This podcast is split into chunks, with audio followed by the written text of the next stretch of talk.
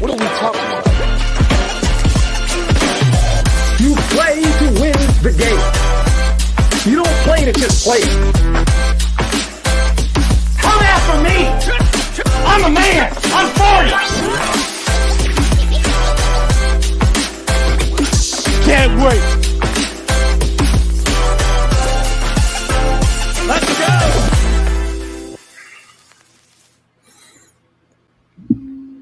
Welcome, welcome, welcome. It is Coffee and Sports. It is the morning show here on Sports Empire Network. I am Chris, and that that is not Mo. That is Gene filling in for Mo this morning. Gene, how are you, sir? I'm fired up, man. Had a great show last night. Um, can't wait to talk about the topics today. I feel incredible. Gene, really happy to have you here this morning. Really happy happy to have all of you here this morning, no matter how it is that you are tuning into us this morning, whether you are here watching us live on YouTube, whether you're on Facebook, whether you are over in our Roku audience. Glad to have you here as part of the show. And Gene, let's get right into it this morning. I want to start with talking about the NFL and Jamal Adams. So the league is looking into potentially disciplining Jamal Adams after his behavior on the sidelines following his sideline evaluation for the concussion protocol, in which he was removed from the game Monday night. Now, this came out yesterday. Since this came out, Jamal has come out and apologized as a result, uh, given his behavior and his sideline antics. Obviously, that was probably done. Let's be honest, that was done because there was a rumor that he was going to be disciplined. So I imagine that's where the apology comes from.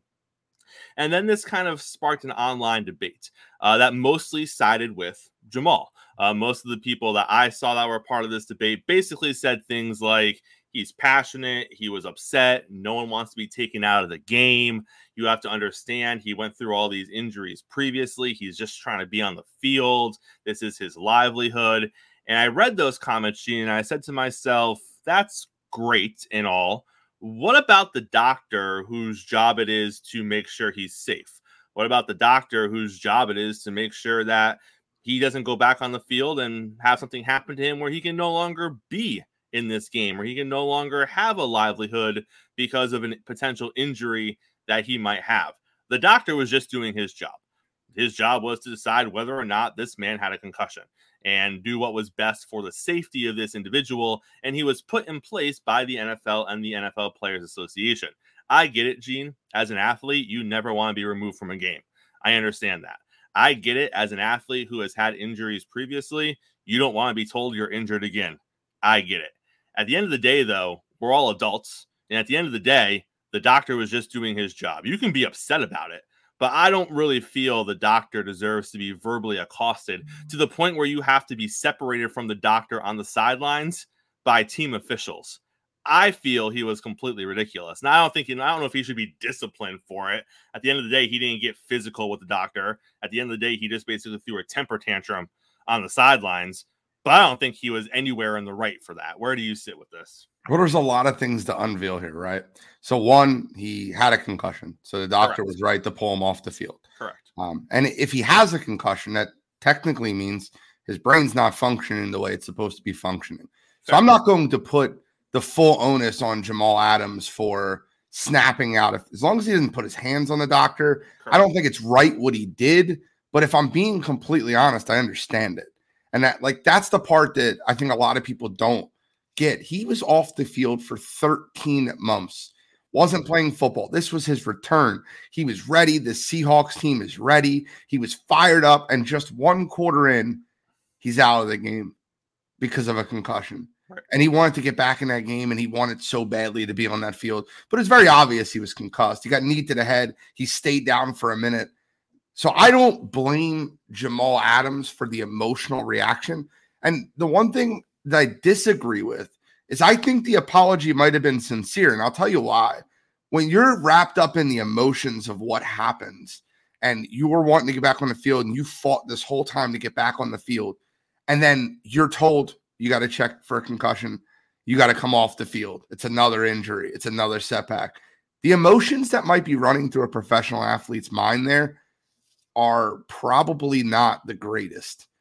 Fair. He's you know he's fought to get back on the field, and he now he's being told he can't get back on the field. So I think when the emotions calm down, when you can think about what the doctor was doing, you actually had a concussion, a brain injury, and you can actually separate yourself from the field. Your team gets to win. You know, no harm, no foul. You, as far as you didn't put your hands on him. I think the next day, him coming out and saying, I'm sorry for the way I reacted. I shouldn't have reacted that way. I, I think that was sincere. I don't think that was uh, just to avoid discipline. I do think he should be fined. I don't think there should be any suspension, any type of punishment, but I think it should be a light fine. You got to understand he had a concussion. So it's it's not like he was thinking if he didn't have a concussion and he reacted that way, maybe I would think differently. But the fact that he had a head injury and he responded that way after missing 13 months of being on the field, I, I kind of understand the response. Now, had he put his hands on him, we both sit in the boat at that point of completely unacceptable, and the NFL is open to do whatever they feel is best. Um, yeah, I mean, whatever they feel is best, but I'm hoping they take into account that these doctors are there for concussion protocol, and if he does have a concussion, he's definitely not thinking in the right mind. I don't want to say throw the book at him and suspend him forever, but yeah. if he puts his hands on uh, the medical doctor that's there to for his safety, yeah, of course, I would I would think that there'd be a way steeper punishment than what happened. Now, Gene, I have to imagine you gotta be feeling pretty good this morning, sir, as uh as the Major League Baseball playoff season opened up, and we're about to have JG on the show to talk about that. Your Phillies looked pretty good to open up the playoffs. Before we get JG in here, kind of give me a breakdown of what you saw from the Phillies for the first two games and what you think that's going to translate into as the Phillies open up their next series. This team is battle tested. This team has been in the situations before. I think that when you look at the Philadelphia Phillies, you see a team full of veteran players that understand what their role are. They're built for this, right? So, like, I what we're going to talk about Atlanta. Atlanta's the best team in baseball, but if we're talking about the Philadelphia Phillies versus the Miami Marlins, the Marlins aren't a great lineup. They're not a deep lineup. They were missing their top two pitchers in their rotation. So they, they were obviously down pitchers. The Phillies should beat them in two games. But the one thing that really stood out to me was where the hits were coming from, where the big hits were coming from. Uh, Bryson Stott, Trea Turner, Alec Bohm, Nick Castellanos. If those guys are rolling, you know what you're going to get from Schwarber and Harper. Now, keep in mind, both the Miami threw out two lefties back to back. That's the Phillies' kryptonite. Left-handed pitching with Harper and Schwarber being their two biggest bats. But when I watched that Phillies team last night, I watched a team that's battle tested. I watched a team that's been in the moment before, that understands the moment. And I think that this might be a just my personal opinion. This might be a, a Philadelphia Phillies internal clubhouse issue, but I don't think that team gets up for regular season games the way they get up for playoff games. Like there's a lot of teams around Major League Baseball, Atlanta, Baltimore, Los Angeles, Tampa, that have mastered the art of being able to get up for games every single night and be able to play baseball games at a high level for 162 games. The Phillies start slow every year. And it's because they feel like these games aren't as important. But come playoffs, you'll watch this team. And even in the World Series last year, they're a scrappy bunch. They they have each other's back and it's fun to watch. It's really fun to watch this group. I don't. I think the only lineup that you can argue that's deeper than Philadelphia is, is Atlanta. I feel like the only pitching rotation that you can argue at the top is deeper than Philadelphia's is Atlanta. So you're going to see that in this next series. I, I honestly think these are the best two teams in baseball. Fun fact Kyle Schwarber is the only player in Major League Baseball history to homer in every potential level of the playoffs uh, wild card game, wild card round, DS, NS, World Series. He has done it all. Interesting. All right, let's have JG on the show this morning to continue breaking down our MLB coverage. JG, how are you, sir? Hey, good morning, fellas. We're gonna hold morning. off. We're gonna hold off on the Braves and the Phillies because I think, like Gene said, you're probably looking potentially at one of the best matchups of this entire playoffs happening next, and it's a little disappointing that's happening so early in the playoffs. But JG, let's first look at the other three series. Everything was a sweep. Everything was a sweep here in the wild card round. Which was the most surprising sweep to you, JG? Most surprising sweep, I, I would actually say, was uh, Arizona over Milwaukee. Uh, the the pitching that the Brewers had, I, it, it was one of the best. I know Minnesota. If you talk about the entire postseason, Minnesota has the best pitching uh, rotation uh, and, and even bullpen, and that's why. And, and they absolutely dominated Toronto. And I think that was that wasn't as much of a surprise because pit, you know, pitching still rules in the postseason no matter what. And I know there's a lot of offense in this in this postseason, but pitching dominated, and Minnesota had to keep that game low to able to advance to the uh, to the NLDS, and they kept the score very low on on Toronto. But with the pitching that the Brewers had, and how they planned it out with Corbin Burnes starting with an ace going on game one, and, and Arizona still being able to put runs across the board against them, that was a surprise. And I, and I and I've been high on Arizona all year. I was you know as a surprise team uh, to to at least make the playoffs. I didn't think they were going to have enough pitching to actually to beat Milwaukee. Now, I think Milwaukee's offense was not as good as we probably could have been, and that was where they let they let them down. But the pitching absolutely got teed off on at times by the by the Diamondbacks. Uh, Corbin Carroll was going to get his hits. I, I said this to uh, a few people. Corbin Carroll was going to get his hits. He's rookie of the year for the National League. He absolutely is a young stud, a future star, and he continued to show it in the uh, in these two games. But the Brewers could not let the rest of the lineup beat them, and sure enough, they did. And that was a difference where guys that could not did not produce for Milwaukee didn't. But the rest of the lineup, other than Corbin Carroll, they did produce and they'd be able to beat that pitching for Milwaukee. So a little bit of a surprise that, that the that the pitching for the Brewers let them down, which is the stable of that team. And the Diamondbacks were able to sweep. I, I, I would have thought they'd gone three. If Diamondbacks win, I, they would have gone three games. But a sweep, I was not expecting that one. So obviously, the Rangers are a good team. You know, they had they had the collapse before the end of the season. We know that. But if you look on paper, the Rangers are a good squad. So mm. when you're looking at the Atlanta Philly matchup next round, I, I would argue that the Rangers Oriole matchup is probably second right behind that as far as quality of a series. But then JG, when I look at the other two series, I, I have to ask myself, you know, is there a potential of these just being sweeps? Because you got the Dodgers and the Diamondbacks, and I know they play in each other's division, but it could be a spot that might be too big for the Diamondbacks. I think that if the Dodgers swept the Diamondbacks, you wouldn't see shock and awe across Major League Baseball. And then I look over at the Astros and the Twins, and I agree with you. The Twins have great pitching. But at the same time, the Twins don't often find themselves in this situation, which is they want a playoff series. So, can the Twins actually build on that momentum and can they take advantage of the spot that they're in? And let's not forget, the Astros are a pretty good baseball team. So, just looking at those two series in the next round, what do you think are the chances of either of those teams, the Diamondbacks or the Twins, moving on to the championship series? I would say the Twins have a, a more likely uh, opportunity to advance than the Diamondbacks because I think the Dodgers have shown that they can own the uh, the Diamondbacks throughout the regular season. Again, I, and and Gene and I will get into it here in a little bit. The regular season uh, now in the postseason means absolutely nothing, and it's about who's hot right now. And and, and both teams, Diamondbacks and, and Twins, that they got hot pretty quick and were able to handle their their wild card series very well. But you have to still go to the patterns of who you're facing. I, I think the Dodgers are a better team uh, than what the Astros are currently. The Twins have a likelihood of the pitching to slow down that offense, whereas the Diamondbacks don't have the pitching, uh, consistent pitching to slow down that Dodgers lineup. The Dodgers lineup is still very good. Astros lineup is good, but they've been inconsistent. So that pitching that the Twins have can slow down that Astros lineup. Now, it's the same rule apply that I said about the Twins and, and Blue Jays. Twins have to keep it a low scoring game for them to have a chance. If it goes over four or five runs, I don't think the Twins can win. They just don't have the ability to slug with the team. And the Astros are a good hitting team, so they're going to slug a little bit more, uh, more so than what we've seen with their pitching staff.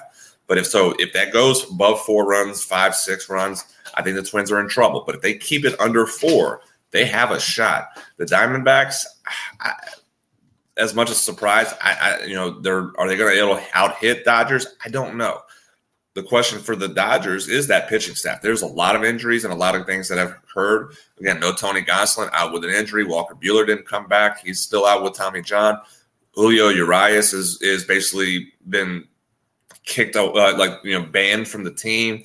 Uh, you know, so you're you're relying on Kershaw and a few and, and Lance Lynn and a couple rookies to be able to lead this this pitching staff. That's very tough. So that's going to be the light the, the the likely opportunity for Diamondbacks. I think it's still the Twins have the better opportunity because the Astros is not Astros aren't as good as what we've seen in the past five six years compared to what the Dodgers. I know they're not as good as what we've seen in the past five six years, but they're still a really good team. So I'm giving the Twins to have the likely opportunity to move on to the uh, ALCS more so than the Diamondbacks. Gene, when the baseball season begins, you look at a team like Texas, you look at a team like Baltimore, and you say to yourself, man, on paper, this could be a squad. But then, you know, as a Texas Rangers fan, and especially as a Baltimore Orioles fan, you also in the back of your mind, you're saying, but we've said this before. We felt good about our team before, and we come in, we don't, we don't even make the playoffs. So as the season gets going, you realize, hey, our team is good. You know, halfway through the season, you're like, hey, we got something cooking then those fans start to realize we're, we're, we're going to go to the playoffs. Like this is going to be a thing. And now here we are.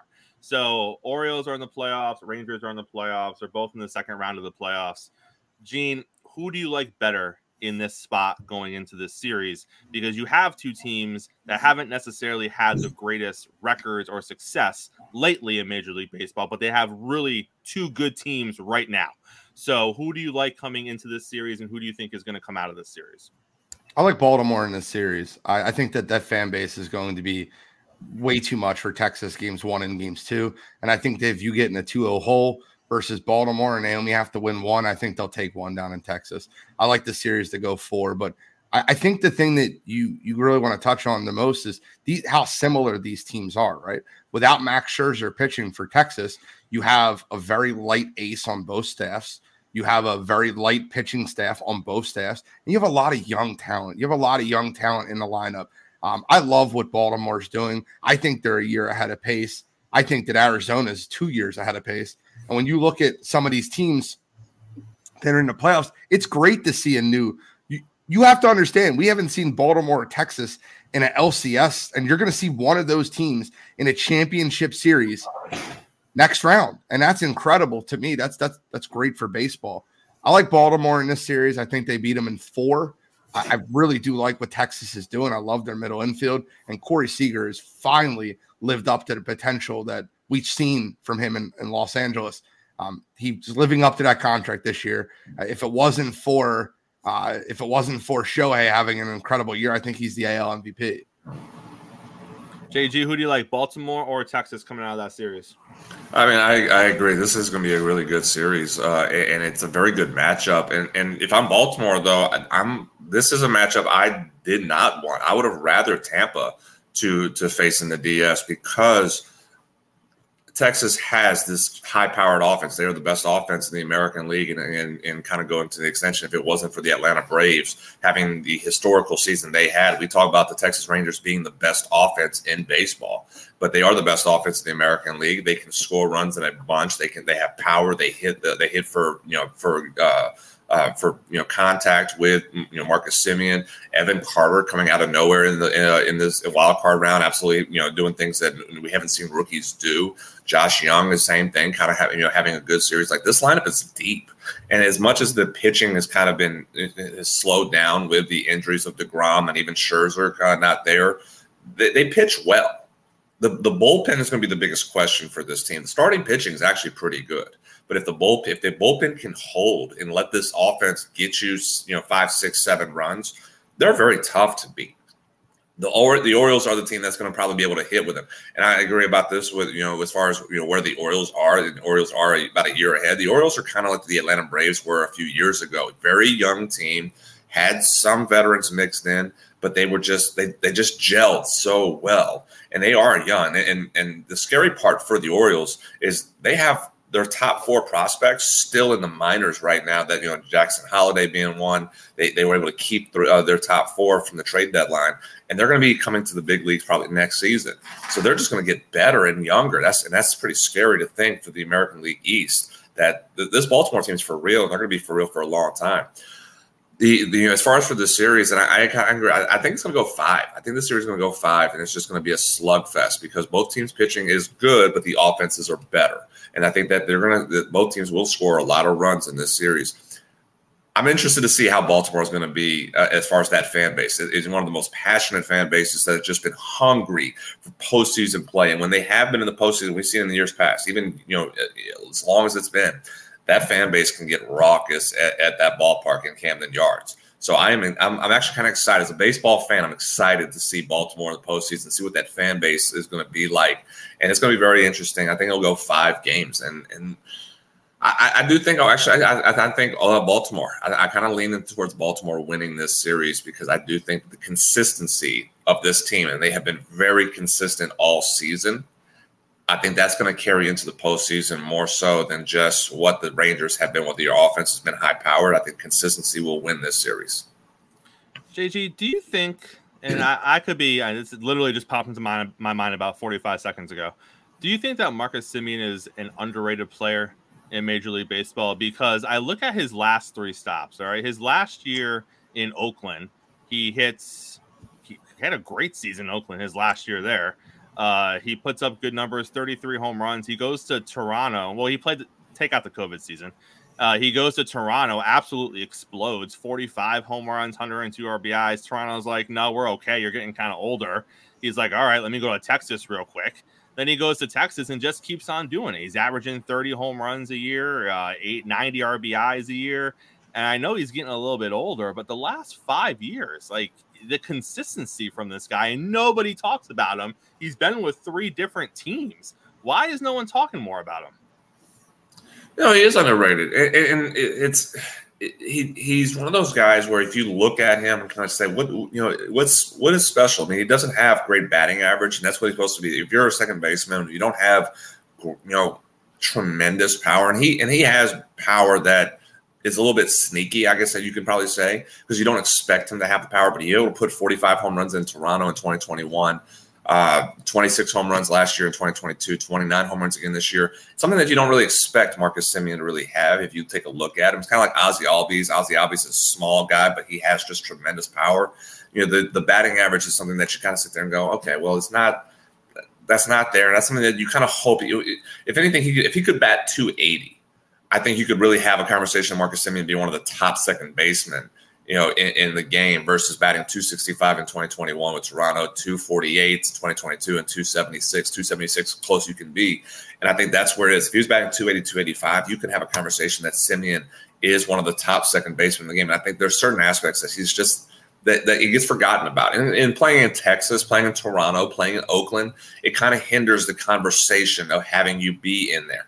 Whereas if he was playing in Chicago Cubs, if he was playing with the Cubs, if he was with the Red Sox, if he was with the uh, the Dodgers, you, know, you would have that conversation a lot more about Semien being talked about more so than Oakland, Toronto, and in Texas. So is he underrated? Yes. Does he do? You know, is he for for what this Rangers team and for Seager being out as much as he was this year?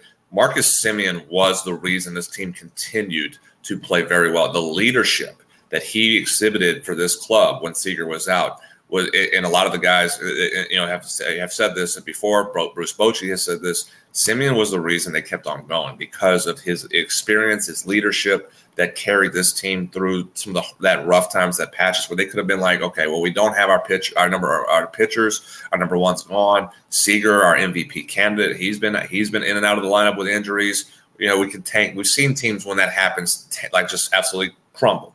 Semien was the reason they didn't. And so, yes, I agree. He's very underrated. If he was playing anywhere else in his career, we would have a conversation that Marcus Semien is one of the top second basemen in the game. All right, gentlemen, let's get to the main event. It is going to be the Atlanta Braves and the Philadelphia Phillies. Like Gene said earlier, this is easily the best matchup of this round of the playoffs, and it might be the best matchup of the entire playoffs this year. Gene, we're going to start with you. Tell me why the Phillies are going to beat the Braves in this series. So I, if you listened to Wire to Wire last night, I actually projected that the Braves win the series in four. Um, so if you want to know how the Philadelphia Phillies can win the series, I'll give you how. They need to split in Atlanta. They split in Atlanta. Ranger takes game one in Atlanta. Something like that happens. Atlanta's not coming home for game five. And I, I'm telling you, as clear as day, Atlanta should win the first two games of the series. When you're throwing out Spencer Strider and it looks like it's going to be Max Fried for game two with the Elder and a slash bullpen game for game three. if you're throwing out your two aces at home, you need to win those two baseball games. 100%. That Strider doesn't want to come play in Philadelphia. The comments from last year are very are very prevalent. He talked about how loud the crowd was and he was shook. Rhys Hoskins hitting that home run, the whole place erupted. I think in Atlanta they have a little bit of um, worry coming into Philadelphia. So coming up with a 2-0 lead in Atlanta, Marks plays well for them. They're the deepest team in baseball. Deepest lineup, deepest pitching staff. They're the best team in baseball, bar none. However, if any team has that puncher's chance, that knockout chance, the way you beat Atlanta is you beat them with the long ball, just like they beat you with the long ball. You need Schwarber, Harper, Castellanos, Realmuto, Bohm. The Philadelphia Phillies lineup is stacked. It is great, filled with players that can smoke the ball. Bryson, a lot of people don't know this, but Bryson Stott's barrel rates like 90 in the 98th percentile. He's like one of the top players in the league at barreling a baseball, and that's like our seven eight hitter for the season. Look, at, I'll, I'll look at it this way: the way the Phillies win this series is they steal one in Atlanta and have Atlanta start remembering last year when they come into the bank for Game Three. If you get a little bit of a lead up in a series where where it's one one, Atlanta will crumble. I don't think that they're mentally tough. I don't. I think they're more talented than any team in baseball. I think they're the best team in baseball. I think they're the most talented team in baseball. They have the best organization in baseball from scouting to pitching staff to minor league system. They are the best run organization in baseball. They lost Freddie Freeman. They went out and replaced him when a guy hit 50 home runs this year. Atlanta's great. I just don't know if they're they're war ready. And I guess we'll find that out this year when we see if the, they, they beat the Phillies. JG, the Braves went eight and five against the Phillies during the regular season. Obviously, playoff baseball is a completely different animal than the regular season. But in all fairness, you guys have seen each other a lot. You play in the same division, so you guys have a good indication of what both teams are offering. Why will the Braves win this series, JG? Well, let me counter that first point that he's uh, that that Gene made about not being battle tested. Uh, this club, and I know certain certain guys, you know, weren't in twenty weren't there in twenty twenty one. Olson and Harris wasn't there, and Sean Murphy wasn't there. Uh, but this club still played in Dodger Stadium and beat the Dodgers in the NLCS, one of the toughest places at postseasons to play. They did beat the Astros in Houston to clinch the World Series in 2021, one of the toughest places in postseason to play. So I don't think that the fear is there of of of the of, of Philadelphia. Yes, got us last year. Here's the difference between last season and this season. You have a healthier team. You did not have Ozzie Albies in the lineup last year. Ronald Acuna was still coming back from a knee injury last year. Ronald's healthy, and we see we obviously we saw it. he's about to be MVP this year. Ozzie Albies is healthy. He's you know 30 home runs, 100 RBIs you know he he's he's uh, back to his he had a career year this year. Marcell Ozuna is back to his ways of hitting 40 home runs and 100 RBIs. Matt Olson 50 home runs, 100 RBIs. Austin Riley 35 home runs, I believe 35 or north 35 100 RBIs. You know Michael Harris, you know it, it was he figured out Michael Harris last year versus this year, and, and I think you know we said I think Ranger Suarez is going to pitch in Game One for the Phillies. Michael Harris batted almost 300 against lefties this year. He did not do that last year. So you have different you know, the the matchup of this team versus last year's team against Philadelphia is not the same. This is not the same team in regards of how they've performed and how they've been able to click. I agree about Strider pitching game one. I actually, if, if it was up to me, and I kind of put this in, in our group, I would not pitch Max Fried in game two. I, I would not. I would pitch, and I know you said Elder, I'd actually pitch AJ Smith Shaw one way or another, you're pitching a rookie. All right, but so it, Smith Shawver has pitched better in the last month, and he actually in the, their their inter squad workout games they've been doing right now, and it's something that's very brilliant that Ryan Snitker's doing instead of just having practices uh, this this week. They're actually still following the scheduled games that they're having. So they follow, you know, pitchers are pitching on their on their days that they're supposed to pitch, and continuing to the the you know, of saying, hey, this is what Tuesday was game 163. Wednesday was game 164. Today they're playing again 165. They have a regular practice day as if it's a travel day on Friday, and then they play on Saturday from there. So brilliant strategy that they're changing up this season. But AJ Smith Shawver has pitched much better, and they have a little bit of a pattern what they've done. They have pitched uh, Smith Shawver three to four innings, and they bring in Kyle Wright to pitch three or four innings as well, and they've shrunk the game that way. So there's your bullpen game. Smith Shawver, who's who's electric, and then you throw in Kyle Wright, who you're not asking him to go pitch six, seven innings. You're asking him to pitch three or four, which he has good stuff to still do three or four innings. So that would be my game two. And then I throw my ace in game three, who pitches so well on the road. And he is your best road pitcher in Max Fried in game three. So if you can win game one with Strider in Atlanta, and he pitches very well in Atlanta, you, you win game two. You know, let's just say this, even if you don't win game two, let's just say for Gene's sake, they, they do split in Atlanta. But I have my ace, and I know they're going to throw Nola in game three more likely. Uh, I have my ace to pitch to counter against Nola at that point, which we do hit Nola very well. We do. Everyone does this year.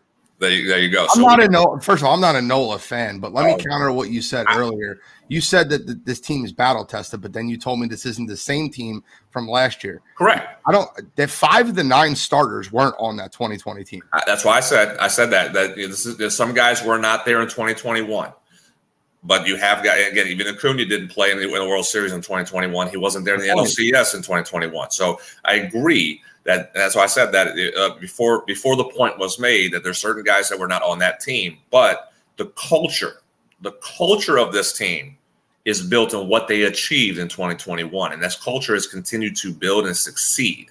And that's where I say that's why I brought the, I brought the point of, of what they did against the Dodgers, and it showed again where they were able to take three or four in the last series in LA against uh, against the Dodgers this season. They went into a postseason atmosphere and were able to beat the Dodgers three or four times. They went to a postseason atmosphere against the Philadelphia Phillies uh, in, in September, and they clinched the division from there. So they're, not. I don't believe they're afraid because they understand this is not the same team from last year. They are healthier as far as lineup wise. I know uh, Fried has the blister still right now. That's why another reason why I pitched Fried in Game Three because that gives them two extra days to have that finger ready to go versus throwing him in Game Two and, and kind of rushing the process from there.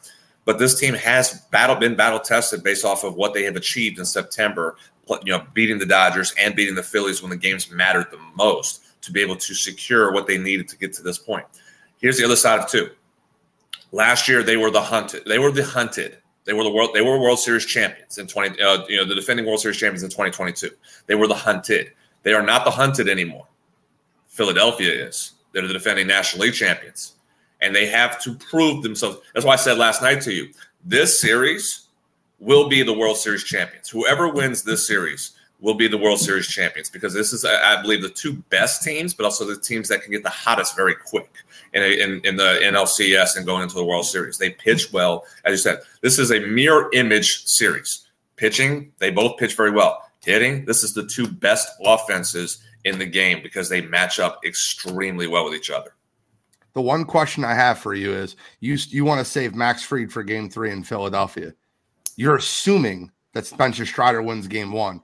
How does that mentality change to you if Ranger goes out and steals a game in game one? Do you not pitch Fried in game two? Do you risk going down 0-2 at home? I think that Atlanta is setting up their rotation to make sure at the absolute worst, they're 1-1 leaving Atlanta. They need to leave Atlanta 2-0. I, I, I truly believe that. And I'll give you the difference as far as the ballparks. Last year, Atlanta had a problem selling out their ballpark for a home game in the playoffs. Philadelphia, you can't get in the house for less than $300. It's a totally different atmosphere getting into the ball game. The home field advantage absolutely matters come playoff time. It's electric in the bank. Just watch what watch the Bryson Stott home run without the announcers and just listen to that place. If game one you guys lose, do you not pitch Max Fried game two?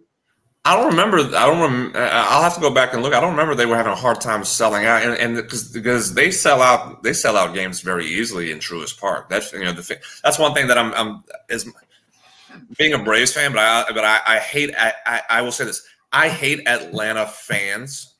Being a Braves fan again, that's part of being a New Orleans Saint fan too. I have to I have to trash the the, the city at times. That's very conflicting as well. But I, I do hate Atlanta fans because they they are that way. They are pretty fickle at times to where you hey you know they take it for granted. So I will agree at times they do that, but they haven't been able to over the last few years. They haven't that they've sold that stadium out even on a Sunday one o'clock game against uh, against Pittsburgh. They sell out. So they, they were able they've been able to get it kind of going where they can sell. I'm not worried about that fan base again. That the drums going, the lights go off, the, you know, the, the, every, everything that that fan base, that stadium is a very, very good postseason atmosphere. Especially, we saw that in 2021. We saw that there, and I think this season is going to be back to 2021 because, uh, because there's some angry fans about how last year uh, didn't didn't go our way. We didn't play well in the postseason. Philadelphia beat us. This is your chance for you know talking about. I keep saying the Philadelphia Revenge Tour. You know is what I'm what I keep saying.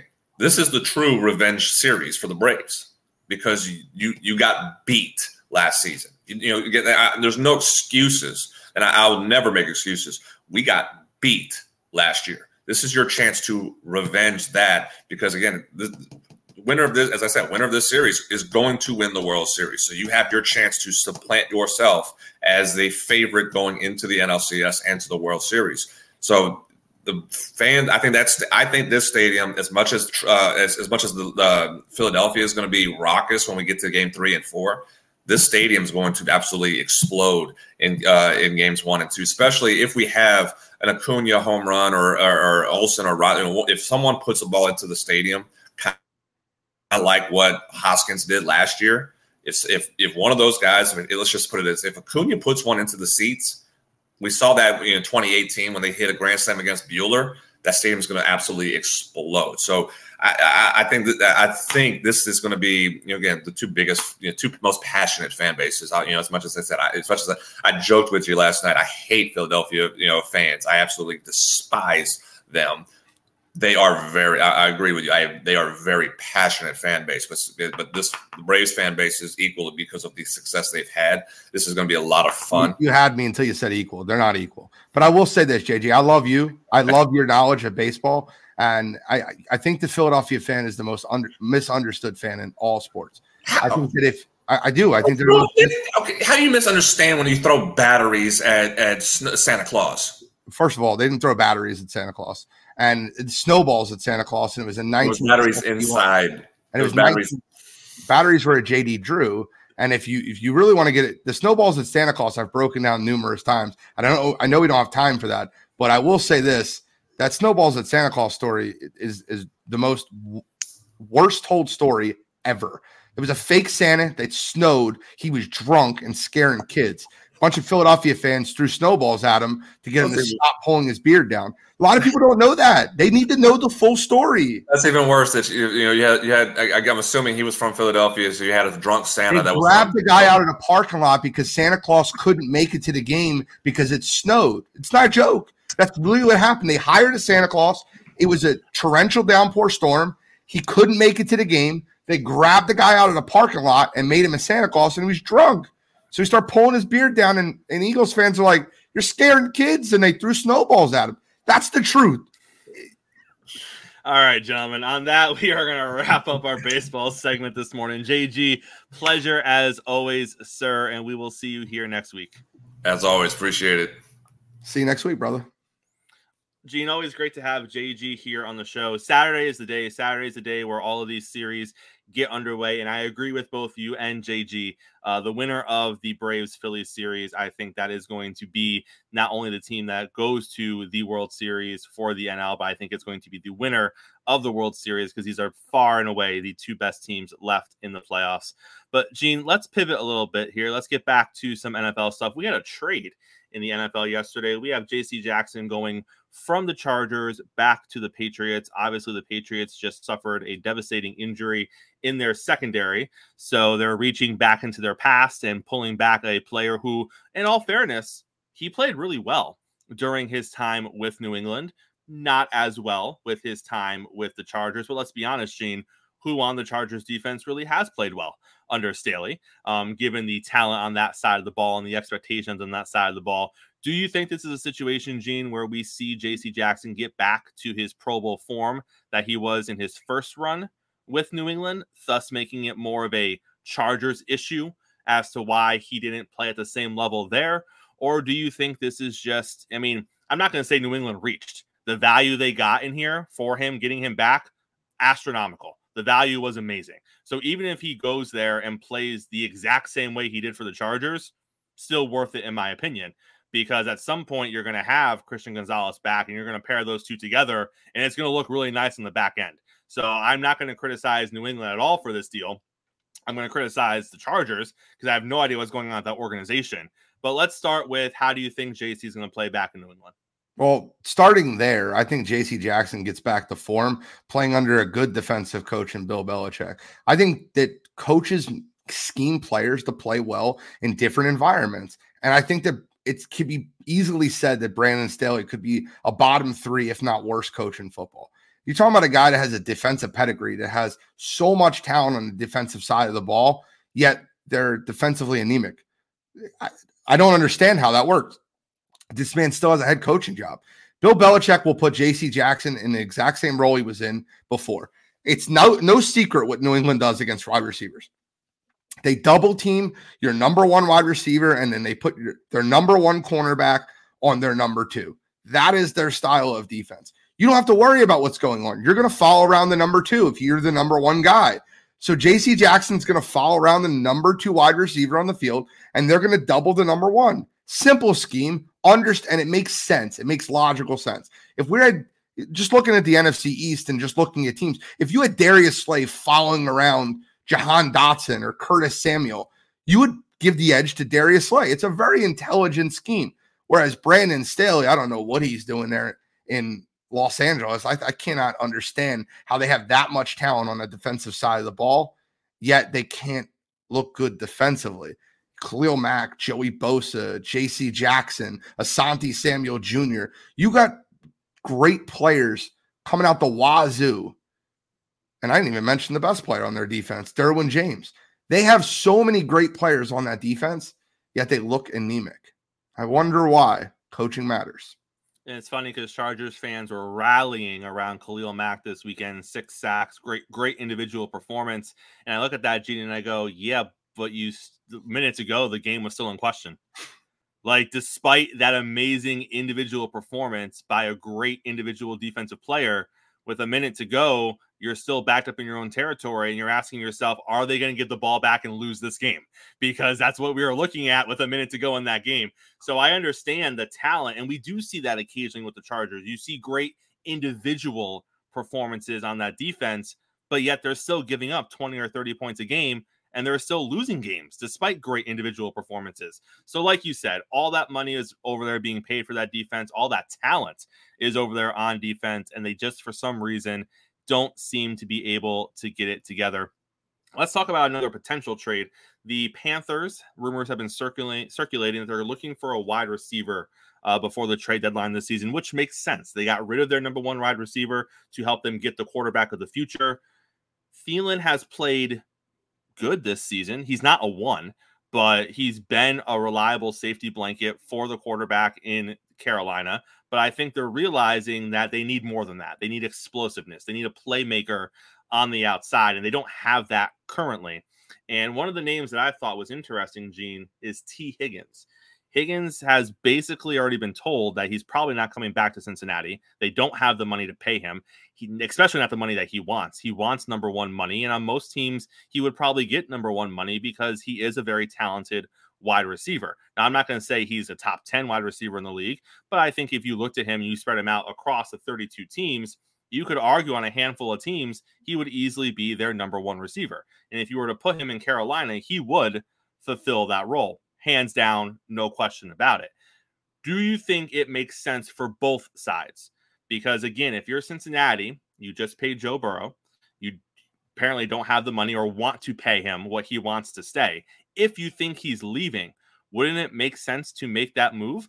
Or are you going to look at it as we're not going to take away weapons from Joe Burrow right now? He's going through his own thing with that calf injury. We need to keep as much talent around Joe as we can this season because we don't want to completely just start selling off parts this season and making it harder. So if you're the Bengals and you receive an offer that you like for Tee Higgins, what do you do? Do you pull the trigger now or do you say, no, we're, we're not going to take away weapons from Joe? We'll see where we get at the end of the season. Well, first of all, I think it's a terrible trade for the Carolina Panthers. I, I want to start there because that's what you, you started with. Carolina doesn't need to make this trade. They're not going to win the division. They're not going to be in the playoffs. This is a development year for Bryce Young. I don't know why you would trade more draft capital after you already traded a ton of draft capital to get Bryce Young. You have a receiver that you took in the second round and Jonathan Mingo. He's there. Adam Thielen's your security blanket. Miles Sanders, you paid a ton of money in the offseason.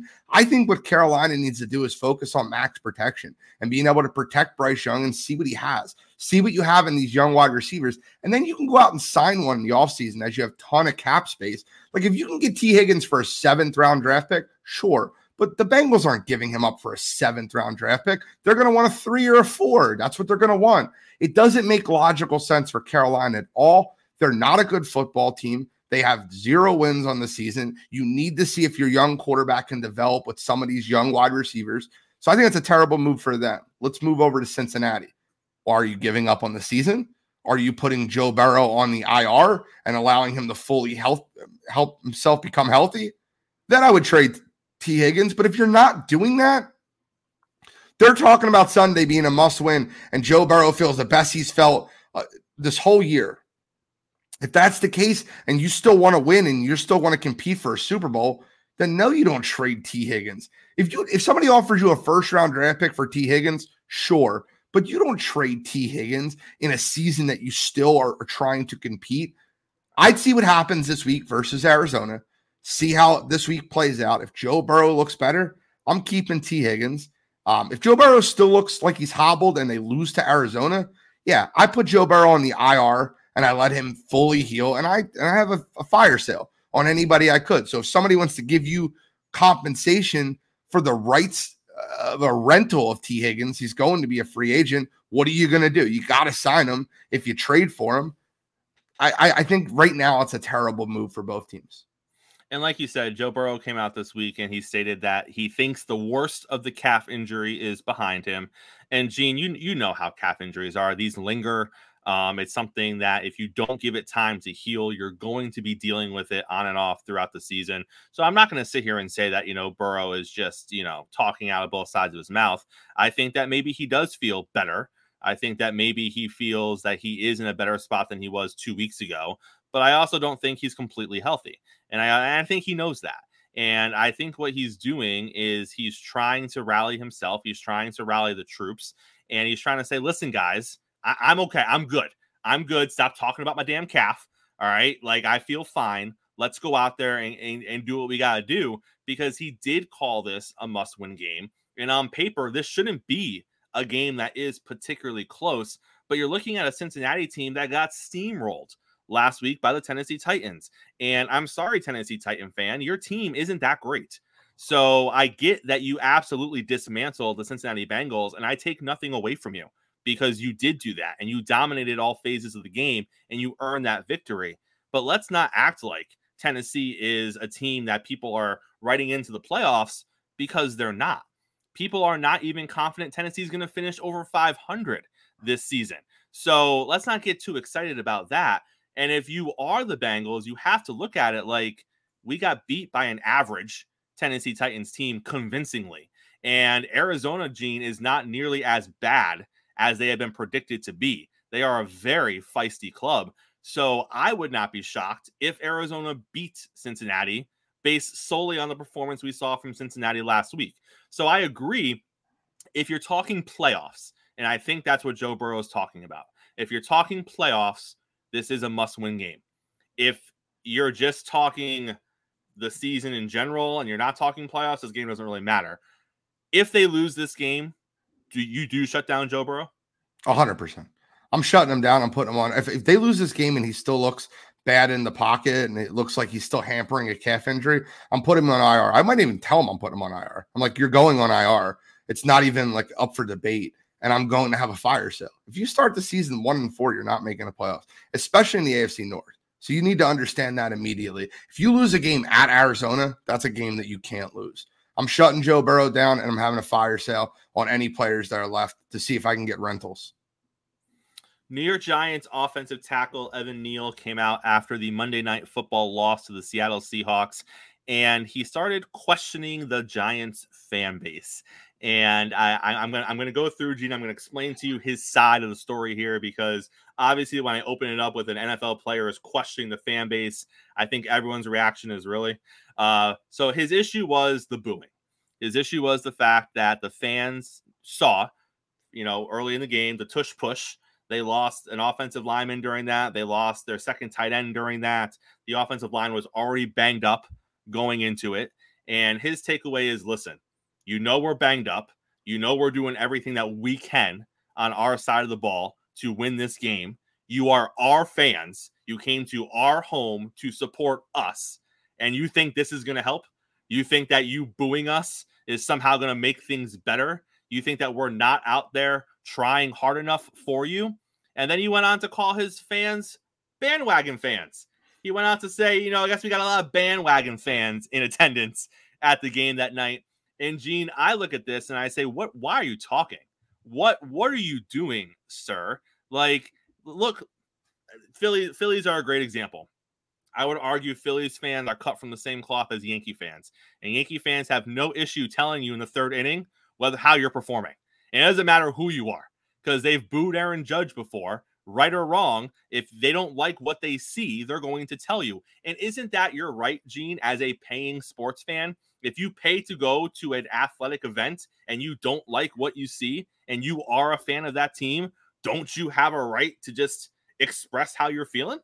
Chris, I, you've done um, a really nice job of explaining what he said, but that's not what he said. What he said was, and I'm going to read you the quotes of what he said because I'm prepared for this part. Why would a lion concern himself with the opinion of sheep? The person that's commenting on my performance, what does he do? Flip hot dogs and hamburgers somewhere? That was the quote that he said. And I, that quote is ag- egregious. And that's, I'm not kidding with you. If I'm the New York Giants organization, I suspend him a game for that quote. They pay your salary, Evan Neal. And I, and I don't like, I'm not a guy like I get it. Philadelphia fans get a rap for booing when a team's that team on Monday night did not put out the effort. They should have been booed. The effort was not there. I don't want to look if there's guys dying on the football field and they're giving you everything they've got. And I'll give Daniel Jones credit. He gave you everything he had Monday night. But that offensive line, that defensive front, they did not give you the effort. The effort wasn't there. And that's what people are upset about. When you pay good money, and these te- these seats are eh, not cheap, they're nope. very expensive. It costs you two to four hundred dollars a ticket to go to a game in MetLife. Two to four hundred dollars a ticket to go to a game in Lincoln Financial Field. If I'm spending a week's paycheck for some of these people to go watch a football game and to watch a bunch of millionaires not give effort, of course I'm going to boo. Evan Neal needs to do himself a favor and shut up. Stay out of the media, stay away from New York media for a little while, or you're going to find yourself on a different team and and looked at as an organizational problem. Who the hell is he to judge judge a fan base and say, "What are they doing? Flipping burgers and hot dogs?" Why are you are you think you're better than someone because you're a professional football player? They pay your salary. That pissed me off. And I, I will say this, Michael Kay show had a hell of a rant on this, and it, it's it's worth the listen. And I agree with almost every word. No, one hundred percent, Gene. We got we got football tonight, sir.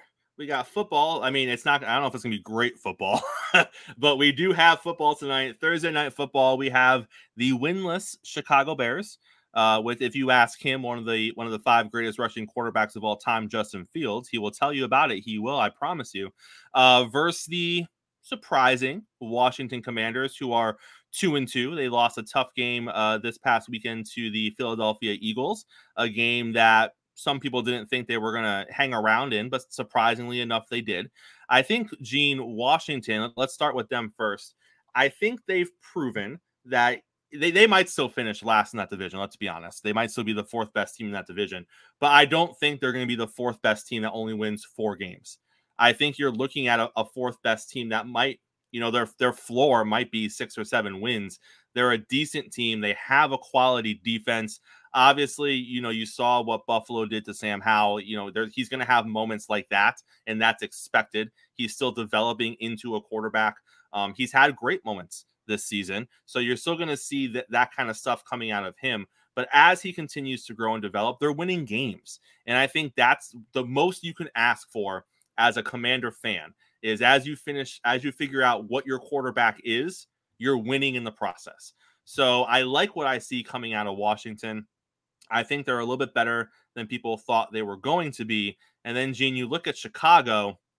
I, I don't I don't have a clue what is happening in Chicago. Gene, is there any chance that Chicago wins this game? Uh, there's no see, I think there's a chance they win the football game. Okay. I think the game will be very close tonight, and I'll explain to you where my mindset goes here. Let's hear it. I think there's a good chance they lose the football game. And I think they lose the football game because Justin Fields makes a really bad turnover in the last three to five minutes of the game with a chance to take the lead. It happens every single game. Yep. It happened versus Tampa. It happened versus Denver. It happened six times last year that he had a turnover on a game winning or go ahead drive. It's terrible what happens in the final five minutes of a football game with Chicago. Let's address Washington first. In the words of my esteemed friend Freddie Henderson, my, my, my, what do we have here? And what I mean by that is Eric Bieniemy is making that offense look like it's a very good offense. He's making Sam Howell look like a quality starting quarterback. And I love that. I love seeing that. I love all the naysayers, Eric Bieniemy. And now I, I get to watch a Washington team, which was projected to have a much better defense than they do offense. And the defense is the reason they probably lost two of their three games, if we're being completely honest with you. I think that Washington as a whole is an improved group. I think Eric Bieniemy ends up taking over at head coach for Ron Rivera. With that being said, I think it's a very close football game tonight. I think Matt Eberflus, talk about bad coaches. Matt Eberflus might be the worst coach in football. I, I, said this before. I said that when they hired him, you hired a defensive coordinator from a team that's not known for having a great defense in Indianapolis and expected him to be a great head coach. The Chicago defense has regressed. Justin Fields has regressed. And I'll take this one. I'll take this one. Justin Fields, who I put is my number 10 quarterback on my top 10 quarterbacks list, thinking he takes the Jalen Hurts leap forward, is not going to take any any type of leap forward with Matt Eberflus as his head coach. I think that Chicago end end, ends up blowing this game at the end. I think Washington wins this game on a late turnover, and I think Matt Eberflus is fired before Saturday morning. Hey, you heard it here first from Gene. I, I like Washington tonight as well. Um, and again, a Washington win. That they're at three and two through five games, and I, I, think that's the most you can ask for as a logical Commanders fan coming into the season. And I love the direction that Washington is going, so I, I'm all for it. And like you said, Gene, you, you put Justin Fields in any sort of spot and he hasn't proven once this season that he can handle it. Correct. Um, he had he had that one stretch last season for like two or three games where they just let him run and they designed some run plays for. Well, no, the first game they didn't design anything. They didn't win any of the games. You're right. That's the problem. They would right. take leads and look good, and then at the end of the game, what would happen? A bad turnover, a ridiculous play, a bad play call, a weird screen pass that was behind the line of scrimmage to end up being a fumble. There's a million. They find new ways to lose football games. Yep, his his greatest his greatest achievement in the NFL was a three game stretch where he put up great running highlights and they lost all three games. So that that is that is Justin Fields in a nutshell. But Gene, we have reached our time this morning. I appreciate you being here, filling in for Mo, and we appreciate everyone who was in the chat this morning. We appreciate our audience over there on Roku TV. We appreciate everyone who takes time out of their morning to make coffee and sports the way they're kicking off their day every single week. And we'll be back here tomorrow, right here, same time, same place. Mo will be back with us breaking down all of the games going into this NFL weekend. So make sure you are right back here tomorrow. Coffee and sports here on Sports Empire Network. We'll see you then.